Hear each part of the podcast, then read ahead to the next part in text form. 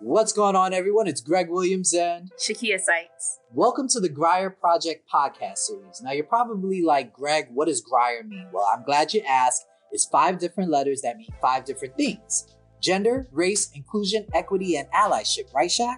Right. It's a podcast series that centers on celebrating diversity within New York City Department of Social Services, Human Resources Administration, and the Department of Homeless Services. We'll spotlight cutting edge DEI practices and broaden listeners' perspectives on current DEI issues. Help me. Because I feel like you're always cutting me under, Shaq. You always got no, some. I No?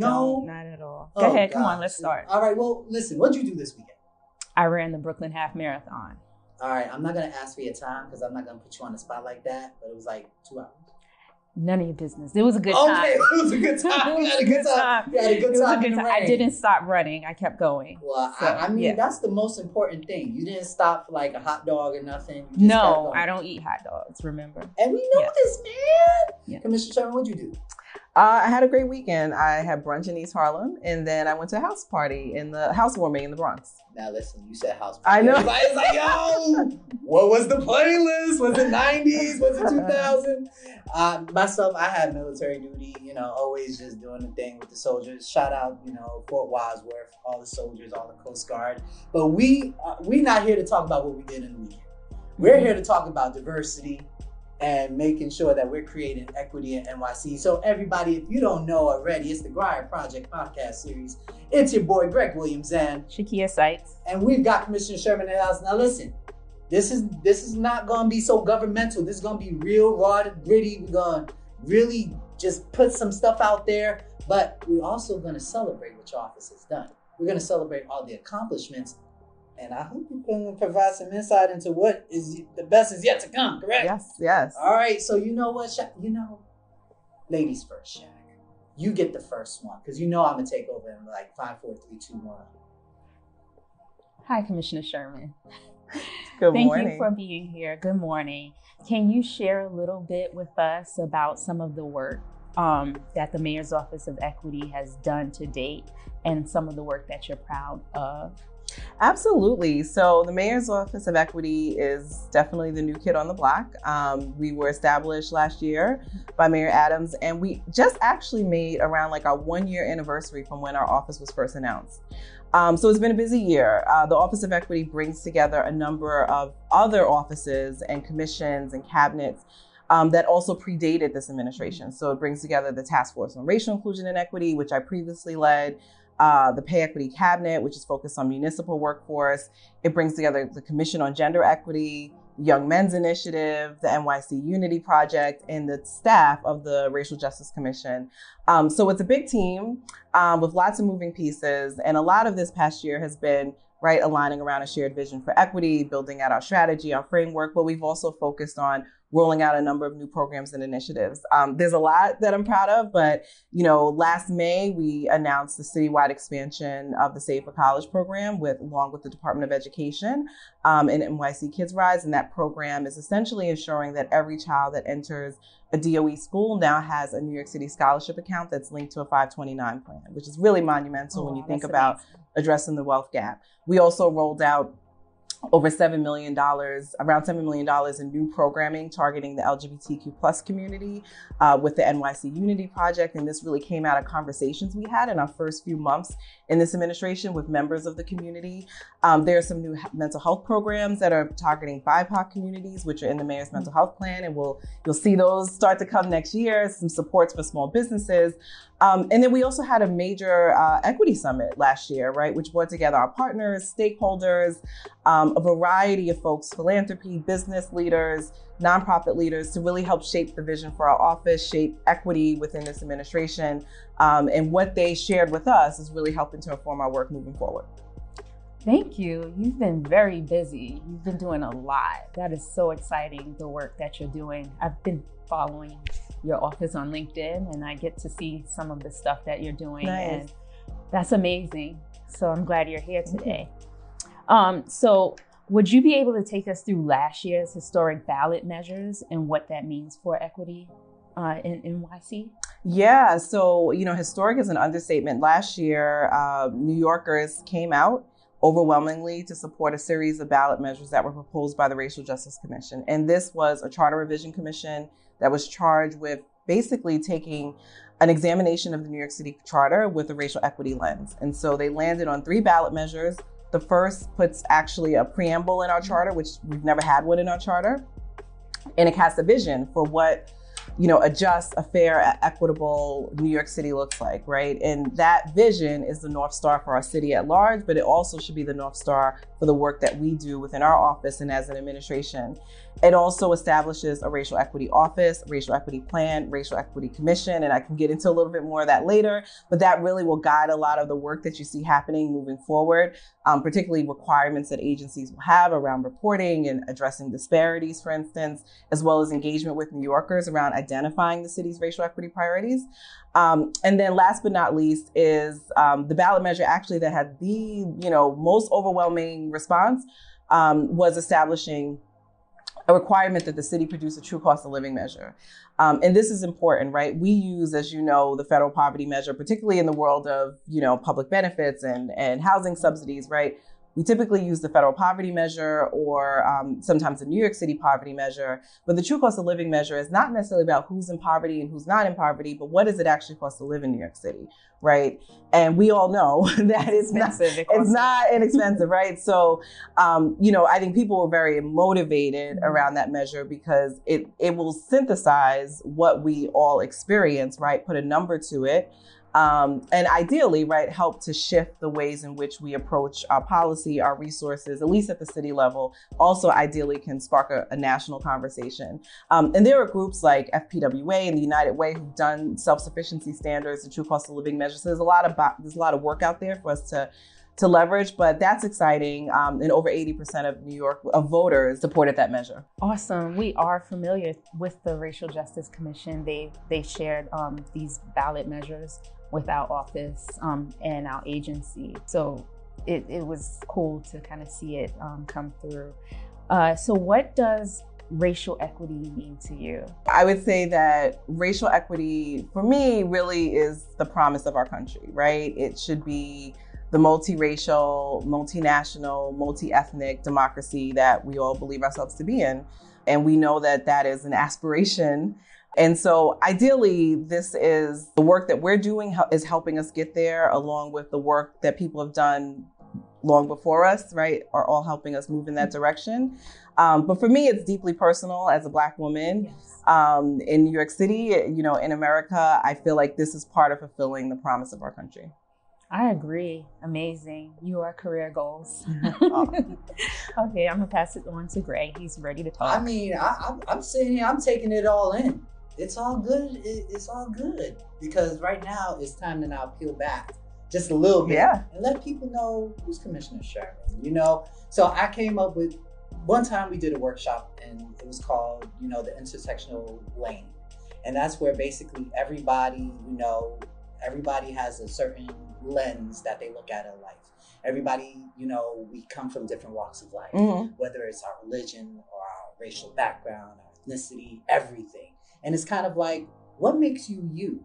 So I always mm. like to mm. ask people these top three questions. What are your favorite food? Mm. What's your mm. favorite movie? And your favorite book? So, mm. yes, I got to ask the intersectional lane question to you. Let's start off. What's your favorite food? Oh, that's a hard question. I, it changes, but I'm a big fan of lasagna. Yeah, and I make a good good vegetable lasagna. Okay. Yeah, now see, Shaq is all happy. He's like, "What veggie lasagna? Let me get some of that." um, favorite movie? Coming to America. What? Uh, I yeah, mean, classic. It, cl- classic. yeah.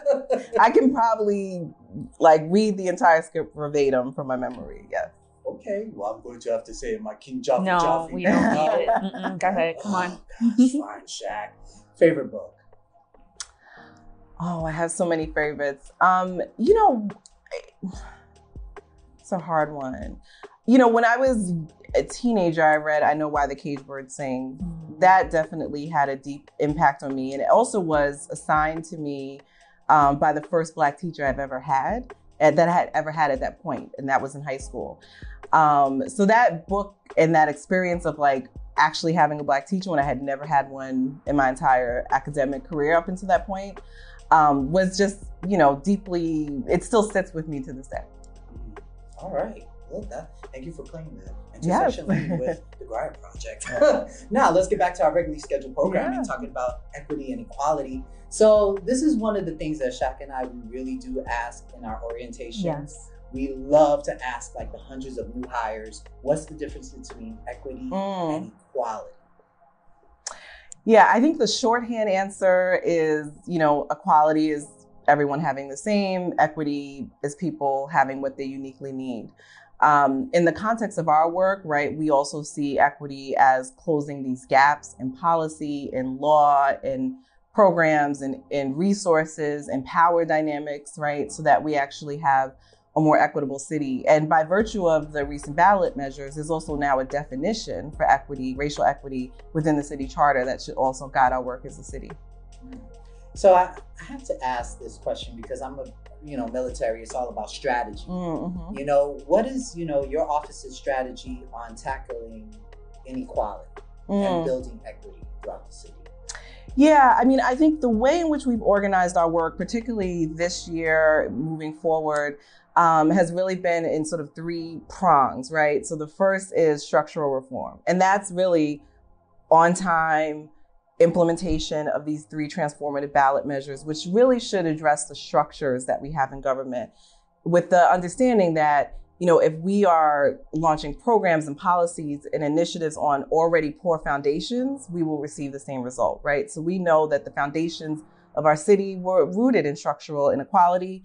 And so the structural reform is first and foremost our objective. Um, second is culture. And I know you all know this from your work, right? Culture drives what we do every day at work. It drives the way we operate and interact with each other as a city. So having an intentional effort that's focused on culture change um, within city government, culture change with respect to the sectors that city government works with is also the second level of our work. And then the third really reflects a lot of what we've done in the last year. We know that structural change and culture change are long term, um, but New Yorkers need programs, resources, initiatives that are addressing their real term, their real time needs, right? So our third sort of prong is still driving equitable outcomes for New Yorkers. So that's the, the programs that I described. That's some of the work of our task force on racial inclusion and equity, which is relaunching and coming together to build more real time agendas around critical issues that are facing BIPOC communities. Nice. So before I throw it to Shaq, I always have to ask this question. I do this almost every show that we have because I really believe the work that we do is a reflection of our passion. Mm. And that usually comes from a life event. You know, the reason why, and Shaq, she shared her, her reason of getting into, you know, she started EEO space and then got into DEI. For me, it was my grandmother being the only BIPOC person at Woolsworth. You know, back in the Mm. day, shout out all the people that used to work at Woolsworth back in the 80s and 70s. but that's why I got into DEI was seeing what she went through and her her Mm. struggles and her barriers. What life event just pushed you to get into this type of work?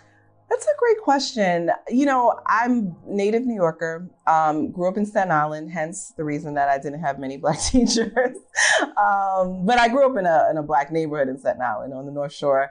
Um, but certainly understood race, racism, racial dynamics just by virtue of being a New Yorker and where I grew up. And also, you know, my family's all throughout New York City, right? So just the experience of, of being in such a diverse experience city exposes you to all the various dynamics around race. I think that, you know, I had an interest in politics and in policy and government. Um, and that led me to, you know, years of work in the nonprofit uh, sector um, at a national level, at a local level, um, as well as years of work at the city's housing authority. And I think, you know, the, the, the understanding the root cause of the the disparities that we see, the challenges that we face, um, understanding that race and racism is often at that root cause, I think drove me to really wanting to have a deeper focus on equity and racial equity in particular. And so, uh, you know, my last two years at the Housing Authority, I was also leading the city's task force on racial inclusion and equity. You know, COVID in many ways sort of um, you know, cracked us all open as a city and really, you know, exposed what we already knew, right? Um, just how devastating these disparities are. And I think that is driving the work that we do as an office and certainly driving me personally. Take it away, Shaq. Thank you, Greg. Why do you think it's important to operationalize racial equity, equity work within city government? Great question. I think that speaks to the point I made earlier. If we are doing great work, you know, and and and focus on meeting New Yorkers, but we're still working on poor foundations, mm-hmm. um, we'll only get so far. Yes. So we have to have both happening at the same mm-hmm. time, um, and it's you know I think that's the exciting um, you know, I think that's what makes having an Office of Equity exciting. You know, there's ways in which we're supporting all the day to day and, you know, rolling out programs and initiatives, but taking a step back and mm-hmm. focusing on the structures um, and some of the work that's more long term will ensure that the work that we do as a city is more impactful. Impactful. Um, I think you know the mayor speaks to this often in the context of upstream and how you know if we are directing our investments in a way that's more strategic and upstream will have a certain different set of circumstances downstream. Um, and I think our work is going even further upstream to think about the structures that we have in government. Thank you. So, doing this work um, around equity, it can be very challenging. So, can you tell us about how do you stay focused, centered, and persistent? So, I think you know the way in which we've been approaching our work is 1st mm-hmm. and foremost is we're not trying to boil the ocean. Mm-hmm. Um, we want to go deep and not just expand for the sake of expanding. Um, and we really have organized our work around very specific goals. We're laser, laser focused on achieving those goals um, and really ensuring that as a team, we're working in the same direction. I think for myself, as I shared, you know, I'm not necessarily um, the best person to give advice on work life balance, but I definitely incorporate things in my life that help with the balance, such as vacations, long walks, listening to music while I work. Um, and in our workplace, we have fun. So we certainly, you know, as a team, laugh and engage with each other and have a good time. Um, and I'm fortunate to work with folks that I really like, I really enjoy working with, um, and that certainly makes the the work easier. So my final question for you is: What do you see ahead for the Mayor's Office of Equity to advance equity through a collective impact? So I think our work ahead is, is similar to what I described, mm-hmm. right? Working through those three pillars, structural reform, culture change, um, and equitable outcomes for New Yorkers. Um, a lot of our work this year will focus on ensuring that the city successfully implements uh, the ballot measures. We still, you know, anticipate having lots of engagement and activations um, and you know opportunities to connect with communities and community-based groups. Um, and there are some new programs that will roll out as well, um, some of which I previewed in, in our discussion. And so we look forward to to keeping you up to date on those. Um, and if folks follow our website nyc.gov backslash equity, they can stay up to date on some of the things that are moving forward. Thank you. This was such a great discussion. I got a bonus question. Can I ask a bonus question? It depends, Greg. I don't know. okay, so let's make believe DEI is a cookie, right? And we're gonna play it. I'm, I'm, just making this up on the spot because I'm really thinking about cookies. I'm gonna get a cookie after this. I'm not gonna name the place because we're not endorsing them, but I'm gonna get a cookie after this. So, Commissioner Sherman, we're gonna go around the table, and if DEI was a cookie, your favorite cookie, what would it be? So I'm gonna start chocolate mint. Mm, because I think DEI is just rich with flavor, and sometimes it has that minty taste. It just, you know, permeates the freshness. Ooh, go ahead, Shaq. Mm-hmm. What beats a chocolate mint cookie? Greg, why do you always gotta do things off script? so I think my cookie would be a funfetti cookie. It's um, it's different. It brings everybody together. The little confetti, the sprinkles. So I love that about diversity. So I think that would be my cookie, and it would be vegan, of course. Um, I don't know what this cookie is called, but I've had a cookie before that has like pretzels in it and chocolate chips and nuts and like it's like a little bit of everything. Yeah. Um, and I feel like that's what this work is. Mm-hmm. It's a little bit of everything mm-hmm. all together, um, but still distinct. And so um, I don't know what that cookie is, but it's delicious, and it would be uh, the closest I can think to in terms of DEI. Now everybody is gonna Google like, what cookie can you find pretzels in all the chocolate? I've seen that cookie. I don't know I've the name either. I'm not googling this on the show because we're gonna be wasting time. Go ahead and leave us out, Shaq. But now we know her favorite cookie is, and everybody knows what our favorite cookie is. So if they see me in the street, they'll be like, "Greg, here's a chocolate mint cookie." That's why I did. This. Nobody's gonna give you a cookie. Um, Commissioner, thank you for chatting with us today and being here and you know, this space um, and having a discussion in this space uh, is awesome, especially for leaders in NYC to hear your voice and um, get to know the mayor's office of equity. If they don't, now they do. So thank you so much. Thank you. And thank you for all that you do. This is really incredible work. Thank, Thank you. you. Do you really believe I'm not going to get a cookie commission? I'll personally get you a cookie. all right, guys, tune into the next show. This is the GRIEA Project podcast series. Produced by the New York City Department of Social Services, Human Resources Administration, and Department of Homeless Services. You can find us on the web at www.nyc.gov backslash DSS.